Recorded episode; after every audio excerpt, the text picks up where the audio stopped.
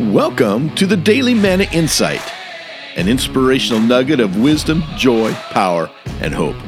My name is Dr. Rick Cromie, and here's the good word for today. Yesterday, I was talking about how time is so rich, so priceless in our lives. And perhaps that leads to a second thought because the most sinister thing we can do with time would be to waste it, to treat it shabbily, or to ignore it altogether. Some might ask if resting isn't a waste of time.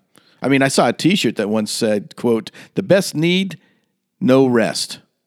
The best need no rest? The best need no rest? What a lie. In fact, the only way to live fully is to know how to rest, when to rest, and why you rest. Even God took a rest. It was called a sabbatical on the seventh day. No, my friends, no, no. Time is a gift and it's priceless. And if we fail to open, explore, enjoy, and value time, it will eventually reveal itself through regret, failure, and loss. The time is now. Now is the time. This has been the Daily Manna Insight. Thank you for listening. And never forget, God loves you like crazy, and He is working.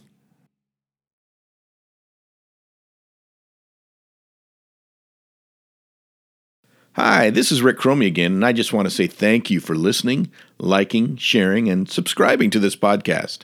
If you enjoy what you're hearing, I also hope you'll become a subscriber to the Daily Manna Insight email that features inspirational photos, quotes, history, and other resources for leaders, teachers, pastors, and parents. Just go to www.mannasolutions.org to subscribe. That's www.mannasolutions.org.